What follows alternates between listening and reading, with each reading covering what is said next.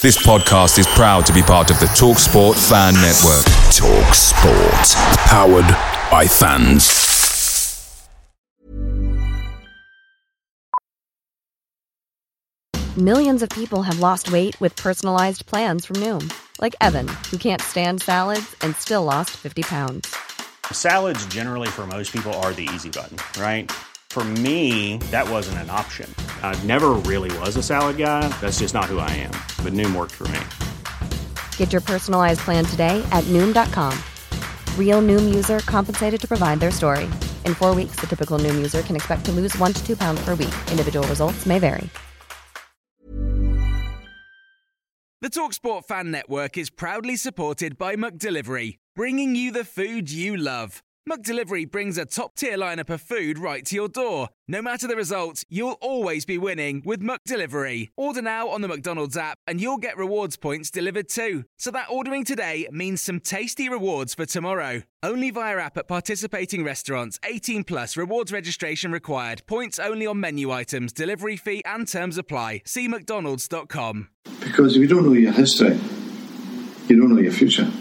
And your future is to be what happened the, the early days under Matt and Jimmy Murphy, without doubt. And, and, and telling them that what Jimmy did about planting seeds about the, the history, that is the most important thing you can do with young players coming to Man United. Tell them what the, their expectation is, to realise the expectation. This is what, from point for Man United, there's no point for Bolton Wanderers or Bury or, or Rochdale. It's point for the biggest club in the world.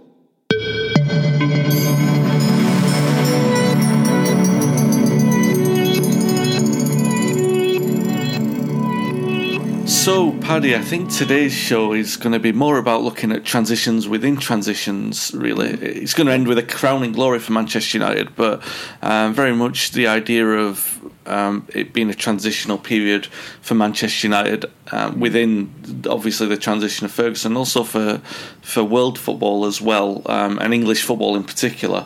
Um, let's start the episode talking about the 1990 World Cup. Mm. From a United perspective, you've got Neil Webb having returned to fitness mm. to hit that glorious assist in the cup final replay. He gets mm. included in the squad for Italia 90, but Italia 90 is where it's all out. Gazza's tears, the fresh page of a new decade. It's almost like a um, reset for English football after the hooliganism of the 70s and 80s, isn't it? Uh, oh, absolutely so. I think you can trace the fantastic wealth of the Premier League today and the popularity of football. Um, bear in mind that old geezers like me can remember when you know, I was a football reporter, and sometimes if I was at a party and people said, you know, what do you what do you do? I'd say I'm a journalist, and, and, and I'd skate over the fact that I was connected with football because it was it was um, uh, it was itself linked to hooliganism. But yeah. um, yes, the the and yet you have now, you, you know, you could. You, if you're at a party and you met a judge or a cabinet minister, you, you, you'd, you'd be able to say, "I support so and so, who do you support? You know, yeah. it, it's become, it has totally been transformed as an activity. And, um, and I think Gazza's Tears would certainly be one of the milestones because they, uh, uh and this is, might sound sexist, but they, they brought it, uh, they, they, they were less, they made football appear less, and, and, and also the operatic background, Nessun Dorma and so yeah. on, all made football much more of a, a family thing. Um, and um, then then and, and, across classes and, and, and genders and so on. Um, I think it was a, a definite milestone. So uh, you're quite right to, to to make the point that that was not only the start of a new decade, but the start of a, a new era for football. Yeah, very welcome indeed as well. Um, and yes. United, the the reset that was going was, um, like we said, internal within the the Ferguson transition, which had already um, begun. And I, I, bring it up because it's so in- interesting to talk about the casualties as we did, like Jim Leighton, for example, um, in at the back end of the last episode. But you also had Ralph, Ralph Milne, um, who was a let's call him an expensive, not an expensive flop, but a, a mistake from United uh, from yeah. Ferguson. Viv Anderson started to be phased out. Not so much a, a mistake, but the point is that players that Ferguson signed, he was now being allowed to replace. a manager being allowed to make mistakes. And we had talked already about the benefit of patience, but Um, I, I, find it interesting. We were talking in 2020 about this because you make a modern comparison, and people will remember that Jose Mourinho wasn't allowed to sign a new centre back because he'd signed Eric Bailly and Victor Lindelof, and it was deemed too expensive a, a process to go through. And, and even Ole Gunnar Solskjaer signed Harry Maguire, and again wasn't allowed to sign a new centre half reportedly. But Ferguson in, in the early 90s, he, he's showing that you do have to do that. That's part of the normal cycle of management. Even before his first biggest success, he was still overseeing a turnover of players that he'd brought in. Um, so yeah, again, he, does show good faith of of the board to back him to do that, but also it does show that um, it shows how clever the rebuild was in a way, because mm-hmm. or, how long the plan yes. was. I mean, this season that we're talking about, 1991, was genuinely pivotal. I mean, uh, uh, I mean. It ended this uh, in 1991 in Rotterdam with the sweeping away, the final sweeping away. Always look on the bright side of life. Ferguson on the pitch conducting the fans. It, it, and, and, and meanwhile, in the boardroom, Martin Edwards and, and Bobby Charlton and the rest knew that all doubts had been swept away. Yeah. United were going places. It wasn't, you couldn't perhaps say it's a great team yet, but you've just beaten Barcelona just like he beat Real Madrid when he was with Aberdeen. you knew that that was all over. And yet, at the beginning of the season, only nine months earlier, um, there was a new face at Old Trafford. It was Ned Kelly. Now, you probably, you might not know who Ned Kelly was, do you? Yeah, I know Ned, yeah. Ned, right, okay. Ned, a Manchester United fan, a, a, a former SAS man, a, a, man not to be messed with. A very pleasant chap, but uh, uh, a big a big lad. And um, one of his duties when he came into Old Trafford um, was to just keep an eye on match days on the manager because there were still dissident fans, you know. Uh, the, the, the, the Tara Fergie mentality was no longer in the majority, but there were still one or two yeah. who looked at the league position the previous season and thought, well, you know, what we're doing you know, bottom half of the table or mid, dangling around in mid table. You know, this lad's had four or five years as manager. So, uh, yes, it was a totally pivotal season. I, I, mean, because at the end of it, everyone at Old Trafford, if not perhaps one or two fans who, who, who, who one, and literally one or two who might have needed to be convinced, uh, knew that United were on the way back to where they used to be. Yeah, we'll talk about the descent then. Let's get into that. Um, Fergie, having spent big, uh, more or less stuck with what he had this season. He had a just Denis Irwin, who turned out to be a bargain at six hundred and fifty thousand. Um, but more or less, it was continuity. Um, league season um, finished sixth, so that was improvement on the back end of uh, what happened the previous season. But and we'll talk about the the you mentioned the makings of a good team, but not quite a great team yet. And we'll talk about the lineup when we get to the Cup Winners' Cup final. Mm-hmm. Let's talk about the state of the, the league. She mentioned Ned Kelly and the increase in security, and security was needed in October when Arsenal um, travelled to Old Trafford for this incredible game of football. but let, us talk about the setting for this because. Um, Arsenal, like you rightly um, mentioned in a previous um, show, they were the team who were emerging as the top. Um, they were on the they were on the perch. Yeah, you know, yeah. Uh, they it was they who needed to be knocked off their perch. So, um, yeah, the, the, and in fact, in this 1991 season, domestically, um, Arsenal were out on their own. It was a magnificent team, a better uh, team all round than the 89 team, in my opinion, who'd won it in the 94th minute with Ferguson. You know, watching on television and celebrating as if United, as if Michael Thomas had scored a last-minute goal for United because he knew that anything that hurt Liverpool was good for his long-term ambitions for Man United. Mm. Yeah. Um, the the game between United and Arsenal. Um, Arsenal have got George Graham as manager. They've uh, obviously Ferguson. We talked previously about the defence and how, how, good he was doing at building that defence. Mm. Um, but oh, Arsenal's was um, oh, like Fort Knox in comparison. Well, they defended eleven man defending. You mm. know that was that was what they were good at. But they, they also played wonderful football. I, I remember watching a, a match at Leeds. Tough place to go, of course, and. Uh, they were just majestic. Uh, Alan Smith, very, very important player. You know, they talk about Wright and they talk about Thierry Henry, but what a centre forward Alan Smith was in his quiet, understated way. Excuse me. Yeah, this it was the physicality of that team, and also you, like we've already said, the, the defensive qualities of them. Um, they're known as always having their arms up in the air, but uh, like let's get it right. They were tremendously organised. Um, Ten goals conceded at home all season, only eight away, and they didn't concede yeah. Old Trafford. Um, they won one, one defeat all season. Yeah. Um, yeah. And that didn't come at Old Trafford either because Arsenal won 1 0. Uh, terribly bad tempered game. Remarkably, no, no one sent off. amazing, amazing. And it ended up, it was a 21 man brawl, and uh, we should really strike a medal for David Seaman. yeah. Either arrived too late on the scene or decided that uh, discretion was the better part of valor. Um, but I mean, we talk about Ned Kelly. Um, as a minder, he, he, should have been ref that day.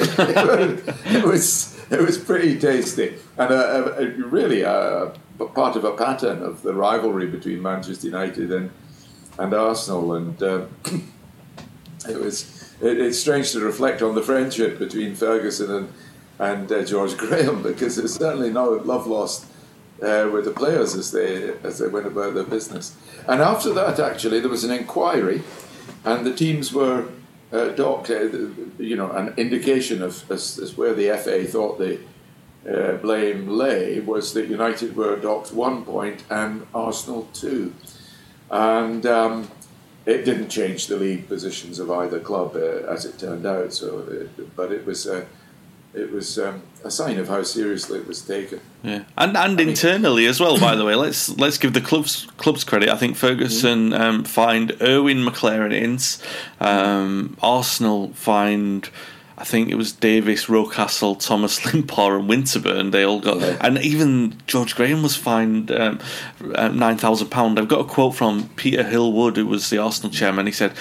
Twice in two years is too often. Uh, the name of Arsenal has been sullied, and that is why I've taken this action. it, it gives you an indication of, um, you know, today um, you would see clubs throwing the blame on the other side. It's good mm-hmm. to see, like teams taking responsibility for it in a way. Mm-hmm. Um, yes. and, and and let's be right as well. This this Arsenal United thing it had sort of stemmed from the previous season's game where I think there'd been a missed penalty or there'd been uh, some kind of. Um, contretemps over um, a terrible um, incident with a penalty. But even then, it went further back than that. Um, there was incidents going all the way back to the, I think the '79 Cup final. There was a bit of bad blood, and then um, there was Remi Moses was sent off in a game against Arsenal and was um, suspended from the mm. the ninety it was ninety three or ninety five. He was suspended from.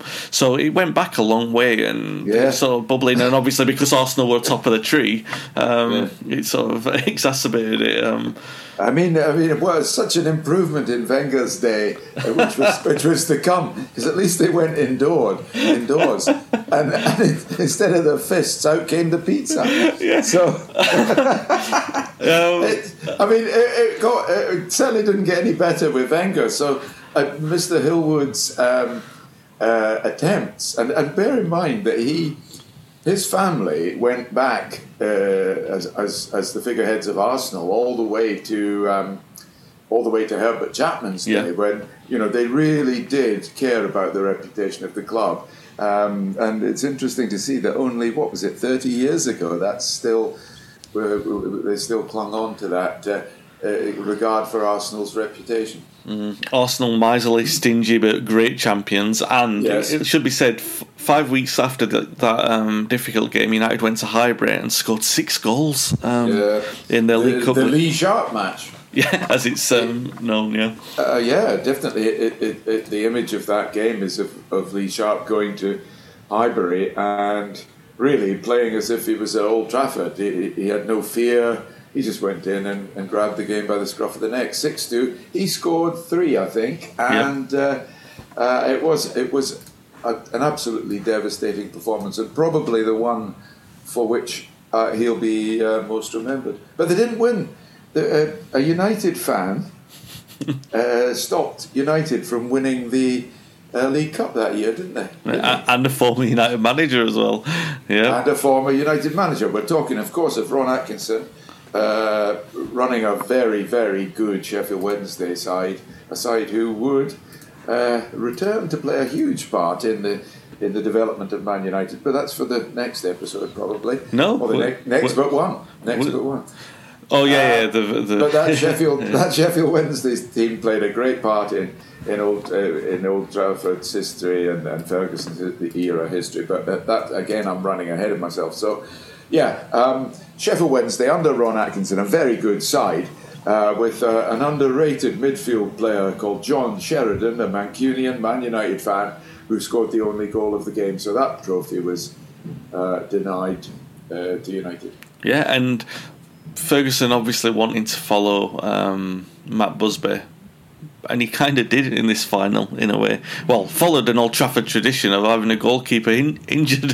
Um, Les Sealey picked up a, this horrible injury on his leg, and um, really played a part in the narrative of the closing weeks of the season. But um, yeah, on the day, um, United were just flat. Um, it was crazy to see how Sheffield Wednesday were really good. Atkinson, obviously with some Wembley pedigree, had got Wednesday fired up for that, and that was a good Wednesday team as well. They'd just been, or they were getting promoted from the um, old second division, so they were again in the days when the the um, gaps between the decision uh, divisions was a lot tighter than than what it is today. Um, but yeah, Wednesday deserved winners on the day, um, and Atkinson getting one over his um, his former team and his successor as well. Um, United were, like you mentioned, they they finished sixth in the league, so some progress there. But they, it was cup football where they were looking to um, really um, make their mark. But before they, before Back we, in, back in Europe. yeah, before we get onto their European adventure, um, we're talking about the things that Busby had to deal with. One thing he never had to worry about was his right hand man leaving him. Um, Yes. Jimmy Murphy Jimmy was. Murphy was always there. He's always attached to him as an appendage um, for most Yeah. of the time. Uh, Yeah. But one of the major credits of Ferguson was both to know when the time was right for him to shake up his coaches, but also to roll with the changes when it was enforced. And it was enforced a few times on him It over his time. And this Um, is a this is a point that can be made, you know, in the it's perhaps a, a, a, an ancillary point, but when people talk about who was the greatest, Busby or, or Ferguson and so on, one point is that Ferguson, as you rightly say, had to deal with the fact that because his number twos were, uh, um, I mean, don't get me wrong, uh, Murphy, people tried like hell to, to, to, to, to, steal the, the Busby magic away from Old Trafford in the old days by, by trying to hire Murphy, but he always said no. Uh, but uh, Ferguson's number twos, who, who developed huge reputations by being alongside him, Steve McClaren was still to come. But Archie Knox uh, was who'd been a successful uh, number two uh, to him and, and a great old friend, uh, was lured away by Rangers. Um, who were, in a sense, the sort of Man City of the of the day because they had so much money that they were able to outbid Manchester United uh, or anybody else uh, for for a player or in, in this case a manager. Uh, the, the United simply couldn't cope with the offer that Rangers made for uh, Archie Knox. It was crazy that because you look back at, um, at, at Knox's recollection of it is that obviously they were at Aberdeen together, and Mm-hmm. Knox, by all accounts, would have been offered Ferguson's job. Um, well, that's what was He Ferguson. was, he Yeah. was, he, he was offered it. All right. Okay. Well. uh, Yeah, yeah, he was. You're quite right. Um, but Ferguson convinced him to, to go down to Manchester, and it's funny that um, the, one of the funny things that I, I found out again in doing the research for this is that United offered Knox a new contract with you know blind contracts, not knowing what Rangers had offered, and Rangers you know obviously it had to be improved terms from what he was already on at, uh, um, Yeah. at United, but even that wasn't enough to to convince Rangers uh, to to convince him not to go to Rangers. Um, and really, you mentioned. Um, the affluence of Scottish football, or relative affluence, because they, Yeah. it should be remembered, um, and, and we are. This is jumping ahead way, maybe four or five years into the future, and, and perhaps it's an indication, a little bit like the NASL in Sc- in America, where they speculated but didn't accumulate. There was a lot of money poured into Scottish football. Um, you remember Brian Laudrup and Paul Gascoigne eventually ending up at Rangers. Um, so Trevor Steven was signed by Rangers when, when United were desperate for him, you know? Yeah, yeah. so, yeah, it was, uh, uh, you know, Terry Butcher. Yeah. Unthinkably as well, um, Ferguson losing his assistant um, yeah. I, I, find it funny because he also did that in 1999. Maybe he he ought to have lost his assistant more often in the middle of a season because yeah. he ended up with European glory at the end of it. Obviously, I'm talking about Brian Kidd. Um, Brian, yeah, and and, uh, and of course Steve Steve McClaren later. Um, you know, lost lost to England, but it was Brian Kidd actually who came in for Archie Knox, and uh, certainly. Um, for the referees, that was a welcome thing because David Elleray told me that um, Kidd, in one time, he actually saw Kidd uh, dragging Ferguson away from the referees' room, saying, "You know, it's not, you're not going to change anything." and uh, and uh, I said to Elleray, um, you know, it was was Archie Knox a, a similar moderating effect, effect on on Alex, and he said no. He said Archie Knox was worse than Alex. in terms of uh, harassing the refs. So, yeah, um, but yeah, apparently Brian Kidd and, and, and another thing that another thing that Elleray told me was uh, that one time before a game he was casually chatting because Brian Kidd was very much the good cop, you know, in their in their relationship, and uh, Elleray was, you know, chatting before the game to to Kidd and. And he said, uh, "By the way, Brian, where, where do you where do you tend to go for your holidays? Because they were talking about holidays. And, and Brian Kidd joked, uh, as far away as possible from Alex Ferguson. so, uh, I mean, Ferguson's sort of relentless drive, um, it, it, it, although it was a privilege for those guys to work with him, and they must have learned, all of his assistants must have learned a hell of a lot about life as well as football from working with Ferguson. Uh, it was a it was a, a, high maintenance job, that's for sure. So probably they needed them to be they needed short term uh, short term tenures. Yeah, um, Kidd infamously fell out with Ferguson when when he left, um, but and it was assumed for years that Knox and Ferguson had must have had some kind of falling out, but Knox um, insisted that that wasn't the case, and um, in, indeed he did. Um, he released his own book a couple of years ago, and um, Fergie did the forward for it. So obviously yeah. they re- did remain close, and um, I think um, Knox admitted it was literally just about the fact that Rangers made an offer he couldn't refuse. Um, yeah. Knox was still there when um, your relationship with Ferguson re- oh, yeah. rekindled, wasn't it? Oh God, yeah. This is. I mean, in the last episode, for anybody who didn't listen to the last episode, I told this story about how I was foolish enough and pompous enough to lose my temper with Alex Ferguson and um, and, and and give him a, a, dose of my own pathetic, underpowered hairdryer. But uh, uh, it, it, it, there was a sequel because, as we mentioned earlier, United uh, English teams were back in Europe. United drew uh, in their open for their opening match Pécsi Munkas of Hungary from the beautiful university city of Pécs, but um, because presumably it was very close to, you know, the driving distance from from Budapest. We stayed in a nice, uh, we stayed as the, the team in a, in a nice hotel in central Budapest. Excuse me, and um, I, we were, a few of the journalists were in the bar. I suppose uh, Peter Fitton of the Sun, wonderful, wonderful Manchester beat uh, journalist uh, Peter Johnson of the Mail, people like that would have been there, the, the Manchester boys. And um, somebody said, Oh, Fergie's going to come into the bar. And because I'd had this sort of row uh, with him uh, the previous season, I was a little bit. I was I tried not to show it. You know, you know how when you're a little bit nervous about something, you, you affect nonchalance. You know, you start giggling and smiling a lot. And so I was like this anyway, he came into the bar and uh, you know he says, "Oh, you're yes, Fitton what you have in what you have in Johnson, you know what you have in Paddy," and that was it. It was as if the incident had never happened.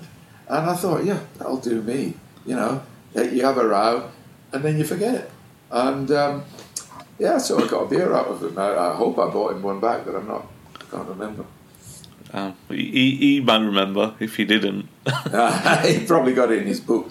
But uh, no, the uh, United made uh, got through the Pécsi Munkas game, uh, and then they were drawn against Wrexham. Yeah, and, and you lived happily ever after with Ferguson. Yeah, after that. yeah. Well, I was all right, but more important, so did Manchester United live happily ever after because uh, that was a, a good good campaign. After Wrexham, uh, there was who was the next one I guess? Was it the Polish team? Uh, Montpellier um, came oh, after that. No, Montpellier was the final before the final in a way because uh, they were a very very good side at, Mm, yeah. at, at that time, and and their their leader uh, probably on the field was was a, a long, lean man called Laurent Blanc, who uh, of course, as everybody knows, ended was to end up at Old Trafford himself. But he, because he must have uh, impressed Ferguson on that day. Um, but uh, United had an even better leader. I think one of the best. I mean, we talked about the spectacle of Lee Sharpe's display against uh, Arsenal away, but in uh, Montpellier, the I'll never forget Brian Robson's performance. It was. Almost like you know, people have talked a lot about how Keane was Ferguson's coach on the field. Yeah. Well, I, I, I, I- and that's that's very very true. At his peak, he certainly was. But uh, Robson, uh, Robson's, uh, you, you could almost see him pointing to the players. You stand there. You do this. You do that. You do that. Uh, it, it, it was a heroic display by Brian Robson, and it got United. I think, I think they'd drawn one all at home. Yeah. am I right? Yeah. And they won 2 0 in a very tough arena down in the, the on the south coast of France. And uh, and it was a great match and a, a great United performance and, and one that un, that that somehow underlined that they were a force uh, to be reckoned with at, at home and abroad now. Um, it was very significant. That was the quarter final, I think, wasn't it? Yeah, Robson And, uh, thir- thirty four. Then Robson, so it's like not his Yeah. quite his last hurrah. There were a couple more, No. but that was his. I would say if you're looking for a swan song in terms of domi- Yes. dominating performances like he had against Barcelona. Uh, well, um, that's that would yeah. be the other performance Yeah. that you'd remember. That, but but but I I, I I I I just have the this sort of battle between the two great players, Blanc and uh, and uh, Robson, two great leaders, and that Robson emphatically coming out on top. Yeah, um, it was Warsaw. Warsaw in the semi final.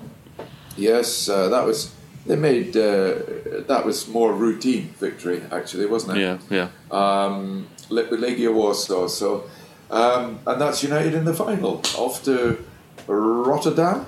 I, I have the I in my notes because maybe it's too much time with Clayton Blackmore. Um, I've put littered with great Blackmore goals on the way to the final.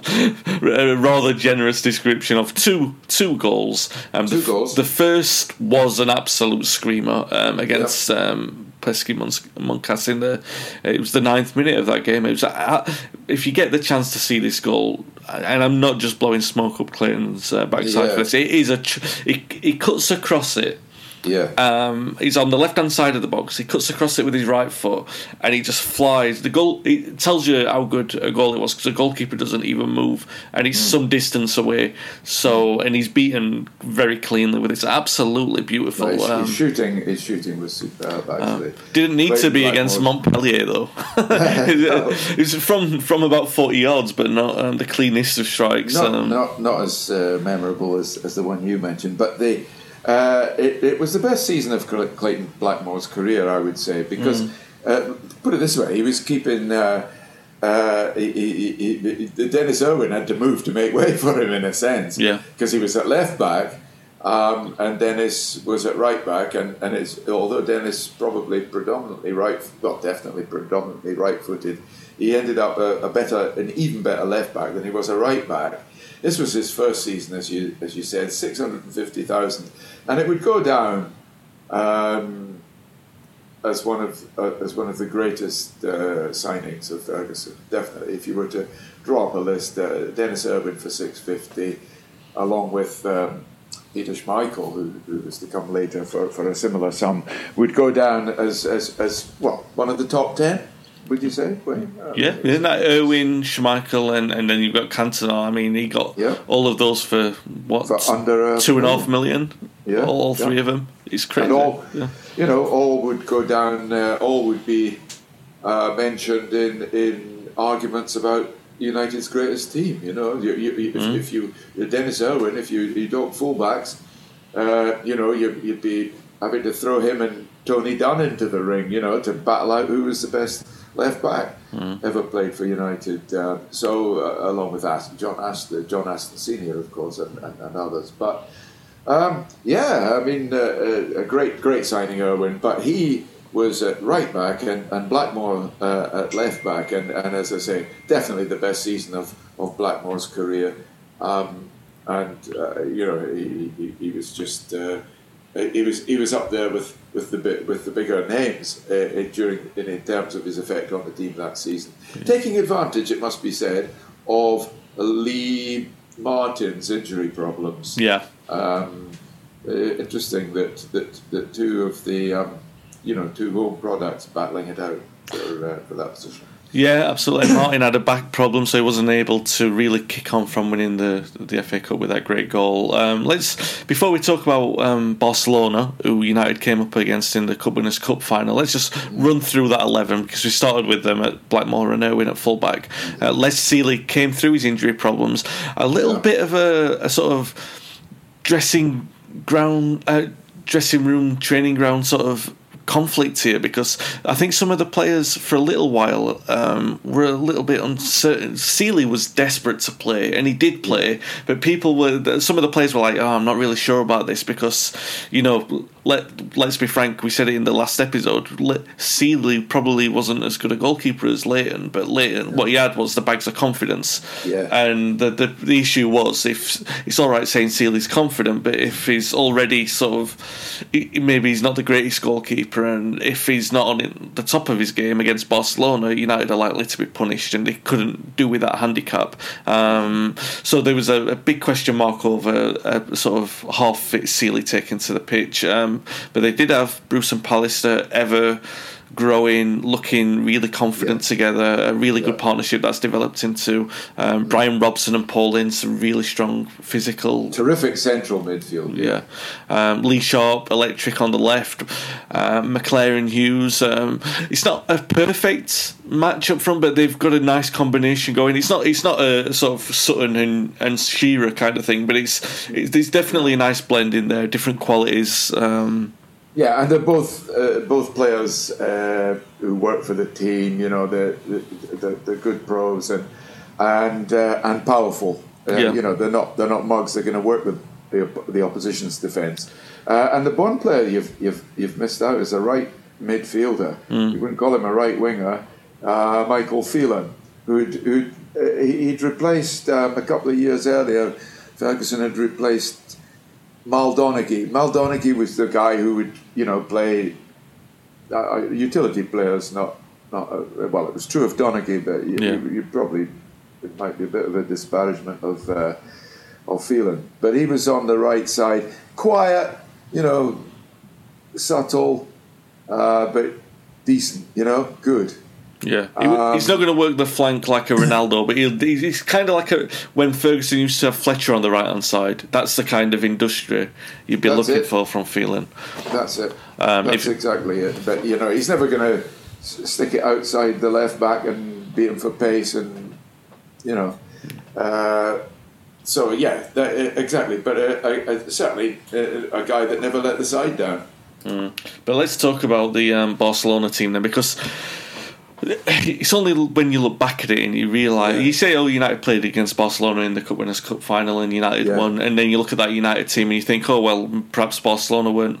Um, up to much, but you look at that team and it's like, oh well, maybe they were. And you look at the manager and you think, oh well, you know, it's the first coming really of um, was the, modern Barcelona. the- this was the awakening of the dream team. yeah, Um, uh, or it was just before, actually. They were still slightly asleep because uh, they were beaten by United, but um, and rightly, you know, well beaten by United uh, in a match in Rotterdam. Much uh, always remembered for the for the second United goal. uh, the second Hughes goal officially, Yeah. um, in which he rounded the goalkeeper and with an incredible piece of technique as well as power, um, uh, hit an un, you know stoppable shot in from the most unlikely of angles. Uh, that goalkeeper, by the way, whose name was Busquets, is uh, Busquets' dad. Um, uh, Sergio Busquets, of course, the, Yeah. the well-known um, uh, Barcelona player of the modern era. Um, his dad, Carla, Carlos Busquets, uh, played in goal that day because I don't know why Zubizarreta, who was you know one of the all-time great Barcelona goalkeepers and Spain goalkeepers, um, wasn't there that day, and I, I, I don't know why. I should have checked that before we came on. Um, but Busquets was in goal. Um, but they still had uh, some tremendous players. Uh, uh, Michael Laudrup up front with uh, Julio Salinas. Nice little combination there of, of, of skill and, and height. Um, uh, Ronald Koeman was playing as a sort of front sweeper. Uh, it was a bit of a fashion for those in, in, in that at that time.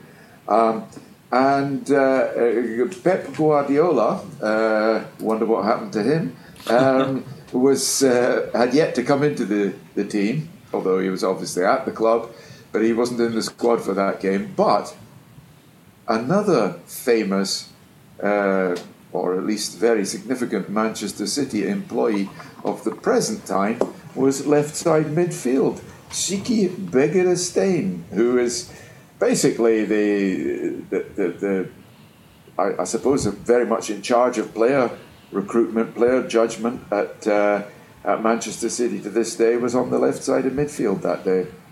Um, so, oh, another one who you'll have heard of, um, Chapi, he was called at uh, when he later played for Chelsea. Albert Ferrer was at left back. He was to settle down at right back later in a sort of uh, Irwin style uh, switch, and um, yeah, was uh, there was quality all over the place. I think when we talked about this earlier, Wayne, you mentioned that Eusebio was in midfield for uh, Barcelona, which is absolutely true, but not not the same, not the same Eusebio as as uh, the late Nobby Stiles, great adversary. Um, so uh, yeah, it was it was a good team, and it was a team that you know, to indicate the magnitude of, of United's task, it was a team that after Cruyff had further developed it, uh, got to, won the, the, the European Cup, the Champions League, a year later, only a year later. So this was this was no mean feat of United, and it was evidence to beat them two one, and it was evidence. Um, as Martin Edwards late, uh, uh, told told me when, when I was studying it, um, it was it was evidence that swept away the last doubts that Fergus that the Ferguson's team building was to end in a very very special team. Yeah, a couple of great omens. Um, it was United's first European final since 1968, so only the second ever um, for a team who had all that tradition in European competition. Um, and do you know who sat at the front of the bus as they arrived at the Feyenoord Stadium? go on, Ferguson made sure of it. Sir Matt Busby. I love it. That's incredible. Isn't that great? What an image! And the fans. He Ferguson told the story of how the fans, you know, to, to try and gee up the Robson and all the rest of the team were banging as they do, you know, on the on the coach, you know, come on, and and shaking their fists and all that before the game. And uh, Alex made sure that uh, Sir Matt was the first off the bus. And as he stepped off the bus, this wonderful, by now old man, the crowd just went silent in awe. just gaped as he walked off the bus. He was still such an awe inspiring figure, to Matt. And, and what a wonderful way to start the, the, the, the game as a whole. You know, what a wonderful way to enter the stadium with this fearless demonstration of what they had to live up to. Wonderful. Typical Ferguson as well. Never frightened of tradition. Hmm. Ferguson embraced tradition, and it was part of his greatness, in my opinion. Yeah, and um, you, you mentioned the will, words "what a wonderful, what a wonderful" a couple of times, and obviously um, Sir Matt's uh, singing of the 19, on the end of the 1968 European Cup final night. Um, it's a wonderful world. He may well have been thinking the same. Uh, yes. Uh, I'm sure know. he was. As you know, he picked up another European trophy and a very significant one because it it, it, it, it made the players feel that they were part of an elite. They're part of Europe's elite, and they, that they should be winning the English title to uh, underline that. Yeah, and that was the ambition after after 1991. That was their ambition next year. Um, they had nowhere else to hide really. What Ferguson did, yep. he, had, he had to go and win the league, um, and that was what the plan was for 1992. Um, and we talk about transitions within transitions, a theme that will continue right into the next episode. But obviously, uh, we talk about a team that's won the European Cup Winners' Cup, um, uh, one of the greatest nights in United history, fondly remembered um, because for all of those who were there in Rotterdam in the rain, singing, you know, always look on the bright side of life, um, yeah. being attached to this great tradition of United. It was the last great, unexpected night, really. I, I don't say that, say, you know, everything that came forward, what, what we will talk about in this series was expected. It, oh, some of it quite clearly wasn't. But before it became the runaway dynasty of success, not knowing where it would lead, not having the assurance of Ferguson to steer the ship, thinking that it could go wrong, and knowing that you, you know there was this night's to savour against one of Europeans' greatest sides, uh, one of Europe's greatest sides, I should say. Um, but United, yeah, um, they were a team in transition, possibly a goalkeeper and a right winger away from being a complete team, and we'll see if they get them in the next episode.